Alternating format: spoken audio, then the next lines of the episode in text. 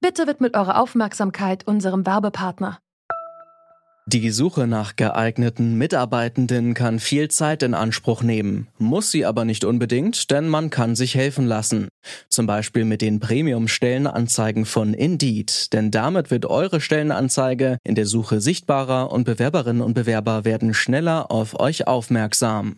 Indeed schenkt euch jetzt fünfundsiebzig Euro Startguthaben für eure Premium-Stellenanzeigen. Klickt dazu auf den Link in den Shownotes. Es gelten die A G B.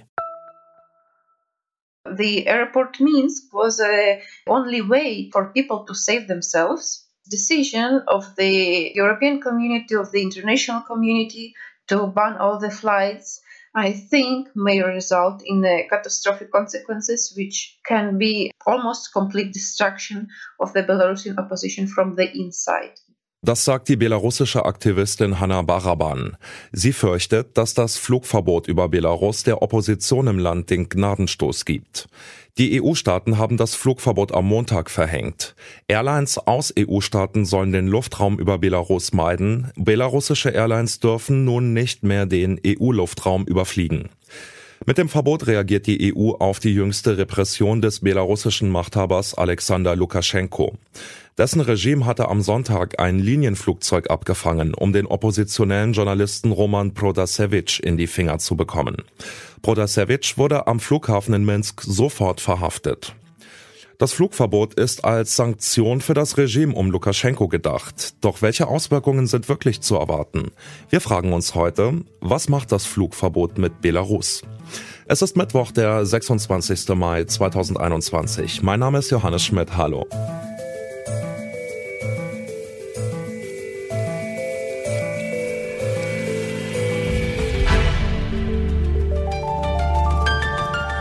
Zurück zum Thema. Pfingstsonntag. Eine Ryanair-Maschine ist auf dem Weg von Griechenland nach Litauen. Doch kurz vor dem Ziel wird die Maschine durch ein belarussisches Militärflugzeug gezwungen, in Minsk zu landen. An Bord befindet sich ein Kritiker des belarussischen Regimes. Er wird direkt nach der Landung festgenommen. Die Zwangslandung des irischen Fliegers hat international für eine Welle der Empörung gesorgt. Es ist die Rede von Luftpiraterie, Staatsterrorismus, von einer Flugzeugentführung. Wie die erzwungene Landung der Ryanair-Maschine rechtlich zu bewerten ist, das weiß Elmar Giemüller. Er ist Professor für Luftrecht, unter anderem an der T U Berlin. Man kann das hier mit Fug und Recht als einen gefährlichen Eingriff in den Luftverkehr bezeichnen. Denn äh, unterstellt, dass äh, eine Bombe an Bord war, wäre, äh, ist die Verlängerung des Fluges durch die Umleitung nach Minsk einfach nicht die angemessene Reaktion. Damit hat sich wer auch immer in Belarus strafbar gemacht wegen gefährlichen Eingriffs in den Luftverkehr. Äh, man kann das auch als eine Flugzeugentführung bezeichnen. Natürlich unter der Voraussetzung, dass eine Bombe nicht an Bord war, beziehungsweise dass diese Geschichte erfunden war, dass man sie nur benutzt hat, um den Blogger aus dem Flugzeug herauszuholen, äh, mit Vorspielung falscher Tatsachen. Hier ist eine Maschine umgelenkt worden gegen besseres Wissen. Insofern haben sich dort die Verantwortlichen strafbar gemacht. Die Frage ist natürlich, wie diese Strafbarkeit dann tatsächlich umgesetzt wird, äh, höchstwahrscheinlich nicht im eigenen Land. Die Flugzeugentführung durch die Regierung Lukaschenkos kann nicht folgenlos bleiben. Da sind sich die E U-Staaten einig. Durch die Sanktionen ist das Land aber jetzt nur noch schwer zu erreichen. Also sie würden momentan nur mit großem Aufwand hinkommen. Sie müssten nach Moskau fliegen und dann von dort aus über den Landweg ähm, nach Belarus reisen oder den Flieger von Moskau nach Minsk nehmen. Die andere Frage ist, ob sie ein Visum bekämen. Also es wäre auf jeden Fall, es wäre auf jeden Fall kompliziert. Wenn Sie dort für Forschungszweck gehen wollen, bekämen Sie sicherlich kein Visum und auch, äh, auch Touristen reisen natürlich momentan nicht nach Belarus. Das sagt der Politikwissenschaftler Felix Krawacek. Er forscht am Zentrum für Osteuropa und internationale Studien in Berlin zu Belarus. Er hat mir erklärt, was das Flugverbot erreichen soll. Wir haben ja wirklich einen Präzedenzfall, dass jemanden einen innereuropäischen Flug mit einem Militärflugzeug runterzwingt. Das ist etwas, was wir noch nie erlebt haben. Und die große Sorge, und zu Recht die große Sorge innerhalb der Europäischen Union, ist natürlich, dass das andere auf die Gedanken bringt, dass man Dissidenten oder kritische Stimmen aus der Luft herunterholt und dass sozusagen Überflüge gefährlich sind. Somit hat man dann entschieden auf europäischer Seite, wir machen den, der belarussische Luftraum ist nicht mehr sicher und die einzige Antwort darauf ist, dass man den belarussischen Luftraum sperrt. Das hat weite finanzielle Auswirkungen. Also diese Überfluggebühren sind gar nicht mal so gering. Das sind knapp fünfzig Millionen Euro pro Jahr, die dort der belarussische Staat einkassiert. Also das trifft schon das Land und deswegen ist man diesen Schritt gegangen. Und die anderen Sanktionsformen, also Einreiseverbote oder Finanzsanktionen, hatte man bereits in der Vergangenheit ausprobiert und sie haben, wie wir sehen, an der Stabilität des Regimes wenig geändert. Jetzt kann man ja quasi sagen, dass nach dieser Flugzeugaktion von Seiten der E U ein ziemlich rauer Ton herrscht. Die Kommissionspräsidentin von der Leyen spricht von einem himmelschreienden Verhalten, das strenge Konsequenzen nach sich ziehen müsse. Man kann sagen, die E U bellt laut, aber beißt sie dann auch mit so einem Flugverbot? Ist das wirklich eine harte Maßnahme oder hätte man da locker noch eine Schippe draufpacken können? Ich glaube, das große Problem, was die E U hat, ist, dass ihr die Hebel fehlen, um wirklich in Belarus agieren zu können. Das ist so ein bisschen wie wenn sie den ganzen Tag am Schreibtisch sitzen und alle zwei Monate dann zehn Kilometer rennen, dann halten sie ihren Körper auch nicht in Schuss. Und so ähnlich ist das jetzt mit den Sanktionen und Belarus. Es ist zwar nicht unbedingt schädlich, diese Sanktionen jetzt zu implementieren und es wird der internationalen Reputation der E U, also hilft das natürlich auch, aber es ist keine Möglichkeit, um wirklich im Land einen Fortschritt zu erzielen. Dafür bräuchte man eine viel umfassendere Nachbarschaftspolitik, die eben langfristig diese Länder stärkt und nicht nur jetzt mit so kurzfristigen Ad-hoc-Maßnahmen Strafen einführt, die weder zu einer Liberalisierung des Regimes führen werden und eventuell auch nicht dazu führen werden, dass Protasewitsch und Sapega wieder freikommen. Jetzt ist es ja oft so in der Diskussion über internationale Sanktionen, dass die Frage im Raum steht, trifft das wirklich die Missetäter oder trifft das nicht ganz oft eigentlich nur die Bevölkerung des Landes, der es dann in diesen autoritären Staaten sowieso schon schlecht geht? Wie bewerten Sie das denn?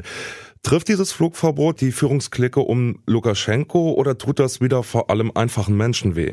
Also es trifft schon auch die Führungsklicke um Lukaschenko. Belavia, die staatliche Fluggesellschaft, profitiert natürlich von dem System und das Flugverbot, was jetzt herrscht, wird die Einnahmen runterdrücken. Man spricht auch bereits davon, dass man irgendwie Leute entlassen muss. Also da gibt es Sorgen. Auf der anderen Seite sind natürlich die einfachen Menschen, ist die Bevölkerung in erster Linie jetzt das Opfer davon, dass sie sich in dem Land auf eine noch stärkere Art und Weise gefangen fühlt oder gefangen ist, weil eben die einzige leichte Verbindung in die Europäische Union hiermit gekappt ist. Durch die Sanktionen ist die Ausreise für belarussische Oppositionelle schwieriger geworden. Dabei haben viele das Land sogar schon verlassen. Die Aktivistin und politische Beobachterin Hanna Baraban lebt mittlerweile auch im Ausland. Sie hat allerdings noch Familie und Bekannte dort und hat die Proteste im vergangenen Jahr dokumentiert. Die Aktivistin befürchtet, dass das Flugverbot eher negative Konsequenzen haben wird. Of course, it is a very big signal to Lukashenko's regime.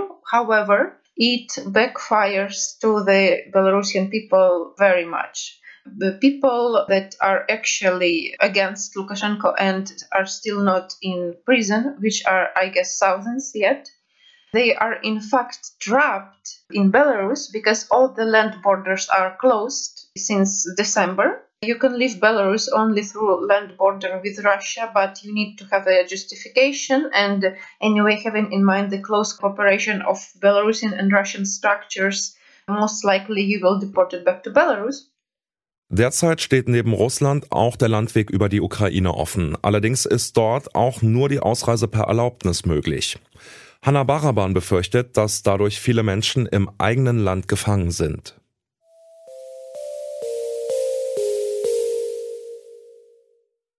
Mit dem Flugverbot für Belarus haben E U-Staaten ungewöhnlich schnell reagiert, um ein Symbol der internationalen Solidarität zu senden. Sanktionen müssen aber so zugeschnitten sein, dass sie auch tatsächlich die Richtigen treffen, nämlich die belarussische Führungselite und nicht die Bevölkerung. Der Politikwissenschaftler Felix Krawacek findet, die E U sollte ihre Sanktionen deshalb stärker auf den Rohstoffsektor richten. Denn Belarus ist unter anderem Exporteur von Öl, Düngemitteln sowie Stahl und Metall. Mit Importverboten könnte die belarussische Elite empfindlich getroffen werden, aber da stehen die Eigeninteressen einzelner E U-Staaten im Weg. Auch die politische Beobachterin Hanna Baraban denkt, dass manche Wirtschaftsinteressen wirksamere Sanktionen verhindern. Die E U-Staaten, so fordert sie, sollten die Opposition um Svetlana Tichanowskaja unterstützen. Zudem sollten belarussische Oppositionelle politisches Asyl in der E U bekommen können. Das war's für heute. Wenn euch gefällt, was wir hier beim Podcast Radio Detektor F M machen, dann unterstützt uns doch. Mit einem kleinen monatlichen Beitrag bei Steady helft ihr uns bereits. Mehr Infos gibt's unter detektor punkt f m slash danke. An dieser Folge mitgearbeitet haben Toni Mese und David Will. Chefs vom Dienst waren Leonhard Eckwart und Alea Rentmeister. Mein Name ist Johannes Schmidt und ich sag ciao. Zurück zum Thema vom Podcast Radio Detektor F M.